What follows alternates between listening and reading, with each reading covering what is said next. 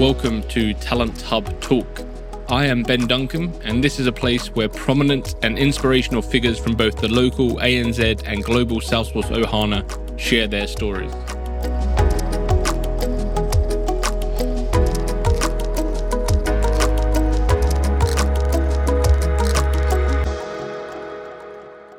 Hello, and welcome back to Talent Hub Talk. And today it's just myself, Ben, I hope everyone has had a, a good start to 2023. And, uh, and really the purpose of this episode is just to really summarize what we've seen in the first quarter of 2023 and, uh, and provide an update to the podcast we released early in January, where I kind of summarize what I was expecting to see in um, early 2023 and see how much of that has kind of come to fruition and, and how the market is shaping up, um, especially in Australia and also a little bit on New Zealand as well. So I think it's important to get off to starting with the news that we heard in January from Salesforce in that they were expecting a, or they were not just expecting, they were rolling off around 10% of their workforce across the world, which, which definitely did impact some people in this region. So we, we have seen a number of people and that have been finishing up or are due to finish up with Salesforce in both Australia and New Zealand. I would say that most of the affected roles, most of the uh, affected people were in sales or customer success or marketing or, or, or, those areas, not so much in professional services, although we have seen some people that have been impacted in the professional services space, predominantly from an acquisition that Salesforce made I think it was last year, um, and uh, and some of the people that came through that acquisition have unfortunately been affected and have been let go or are finishing up soon with Salesforce. So that was the the big news that we saw early in January, and uh, and I, I, guess that did impact the market in January. We definitely saw January being a quieter month in terms of vacancies and movement, and that isn't uh, abnormal for January, especially in Australia with Australia Day, school holidays, things like that often there, there is quite a um, a lot of people that aren't working in January. They they tend to take longer holidays, um, so things sometimes are a little bit quieter in terms of um, of hiring decisions being made. Doesn't mean you can't find a job in January. It just means that sometimes things uh, get dragged on a little bit, and some of the the, the pointy decisions aren't made until late Jan or, or early Feb. So we definitely did see January being a, a slower month compared to what we've seen in in Feb and March. We also saw a few other companies letting Salesforce professionals go from from their team, um, not just targeting specifically Salesforce people, but obviously Salesforce employees were caught up in, in some layoffs across industries, including fintech, some finance, um, education, and also some other consulting companies. So definitely have been a number of people impacted by layoffs in the Salesforce ecosystem, not just at Salesforce, but other companies in Australia and New Zealand in the early part of this year we have spoken and seen a number of Salesforce partners still talking about growth and um, and looking to increase their headcount. But I think across the board, we've definitely seen, I would say, a little bit of nervousness, um, a bit, a little bit of, um, I guess, people slowing down, making decisions. Um, some consulting companies are now waiting to to have projects approved, signed off, one, um, you know, ready to start before they're hiring for their teams. Whereas in 2021, 2022, we were seeing companies hiring en masse ahead of time with the potential of winning projects. So that's kind of slowed down this year. Um, and although we are, like I said, seeing some partners that are still talking about some big growth this year, we're, we're seeing probably more across the board people stabilizing and looking to get everyone that they've got in their team out on projects and, um, and, and going a lot slower with their growth plan that's what I would say is the typical stance from a lot of partners at the moment, hiring when when they have a, a, a really defined requirement, and, and, that's probably a good thing the way the market is, rather than hiring in the expectation that a project will come up. Unfortunately, uh, I'm recording this in um, kind of mid mid March, and news broke last week of Xero making redundancies. So that that was probably the biggest headline that we've seen um, in ANZ since the the Salesforce layoffs in terms of uh, that impacting tech staff in ANZ. So Xero have um, have let go of uh, a large number of employees, and that will be both across Australia and New Zealand. I'm yet to see how much and how significantly that impacts the the Salesforce headcount there. I'm guessing probably likely that some people will be caught up in that, but we haven't seen that yet in terms of people reaching reaching out or, or people uh, you know now looking for for new employment having having left Xero but yeah that's obviously big news. It's news like that that has an impact on the market in terms of how other people are feeling. So when that news broke, we were having conversations with other hiring managers from other companies that then expect to see more talent on the market. So yeah, I, I think when when big companies lay off tech staff, uh, everyone starts to think that there's going to be more and more Salesforce talent on the market, and that doesn't necessarily always um, eventuate. It doesn't always mean that you know there, there's now an abundance of people looking for work, and we're not really seeing that yet. We'll soon be releasing our Salesforce survey for the year, and uh, some of the stats that, that will show in there are really interesting and um, a really good comparison to what we've seen over the last couple of years. But yeah, we're not seeing like a mass number of Salesforce talent just sitting around looking for work still. We are seeing more people coming onto the market, but it's um, it's definitely not um, a case of uh, of lots and lots of people struggling to find work right now. So it'll be interesting to see how the rest of the year pans out. Time to hire has definitely increased. So interview processes are taking longer. There are probably more rounds for, for most companies or more time between rounds where they're looking to make sure that they're hiring the very best person for their requirement and not just hiring the first person that's uh, that's suitable for their requirement. So we're getting a lot of customers that historically might have been happy to see one or two CVs and, and make a, a decision based on two people, whereas now they're looking for, you know, three, four CVs and, and make a comparison on a bigger group of, of potential candidates. And I think that that really flows down from where, where there's press around companies letting people go. The perception is there are more talented people in the market. So uh, we are definitely seeing companies kind of drag their heels a little bit more, take more time with hiring and making sure that they're getting a good uh, selection of, of different profiles before making a decision.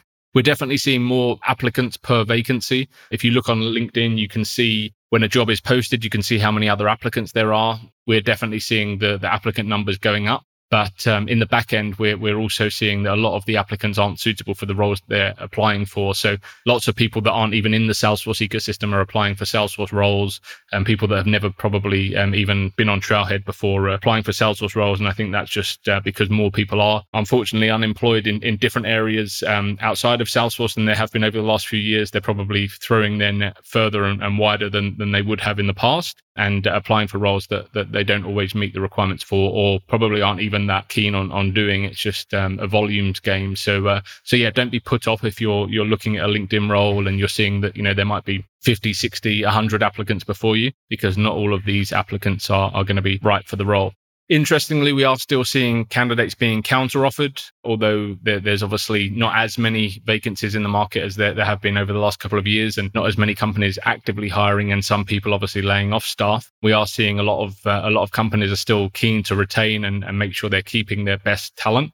Therefore, um, counter offers are, are, definitely still happening, and uh, I expect that will continue to happen for you know um, any any highly valued member of staff in in a company. And if the company aren't going through a downturn themselves, they'll be looking to retain their best talent. So if you are looking at new roles and uh, and looking to to leave your current role, you probably can expect some sort of counter offer when you you do leave your role.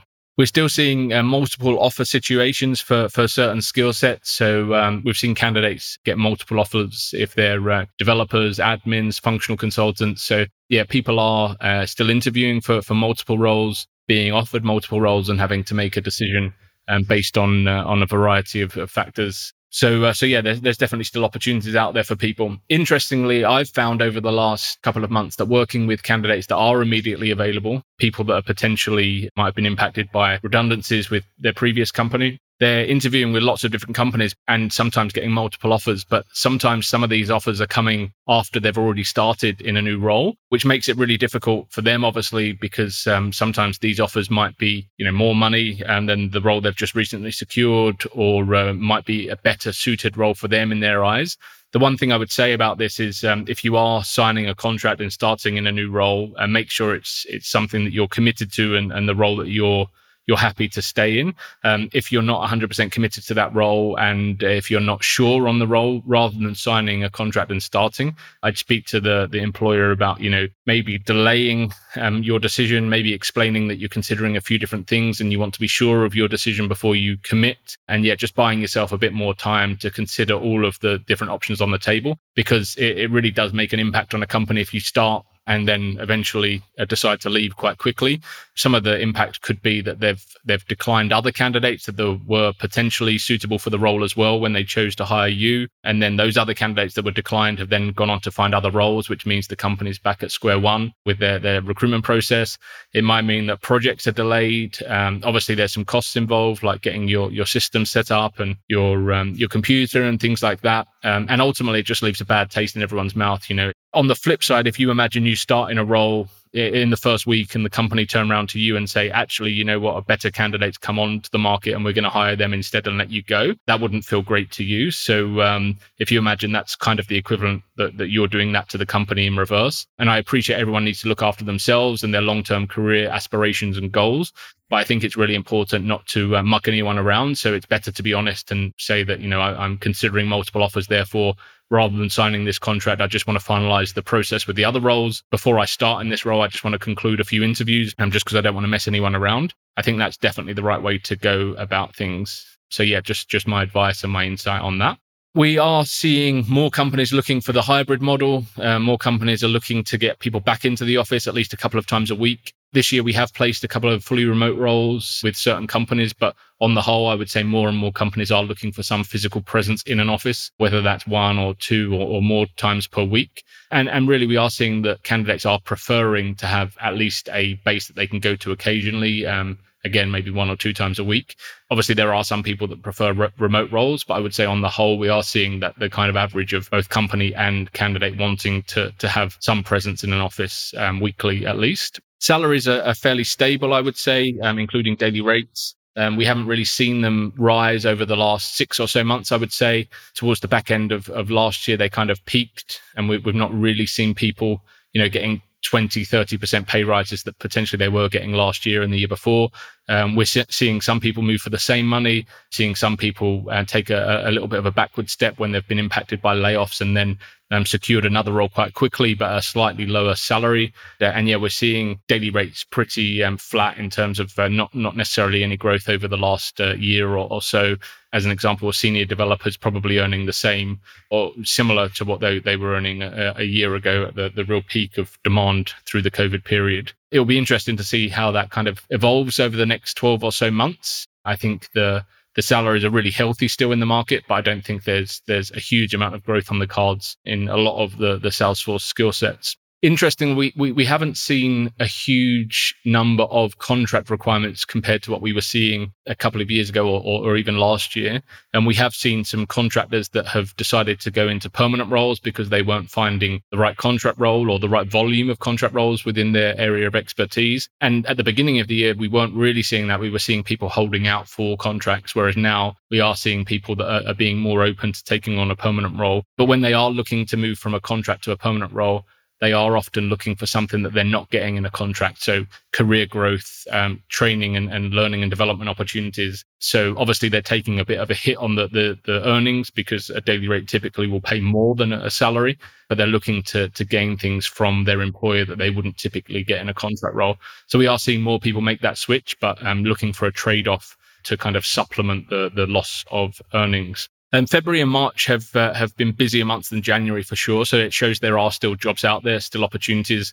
We're still seeing companies hiring, and yeah, I don't expect that will um, necessarily change too much over the next couple of months. But obviously, we have to be aware of the economy, the the global economy, and, and what's happening in uh, in different locations. And let's uh, keep an eye on that, and I'll keep uh, updates coming. But as it stands, if you are looking for a Salesforce opportunity or you're looking to hire into your team, obviously we would love to help, love to offer any advice that we can.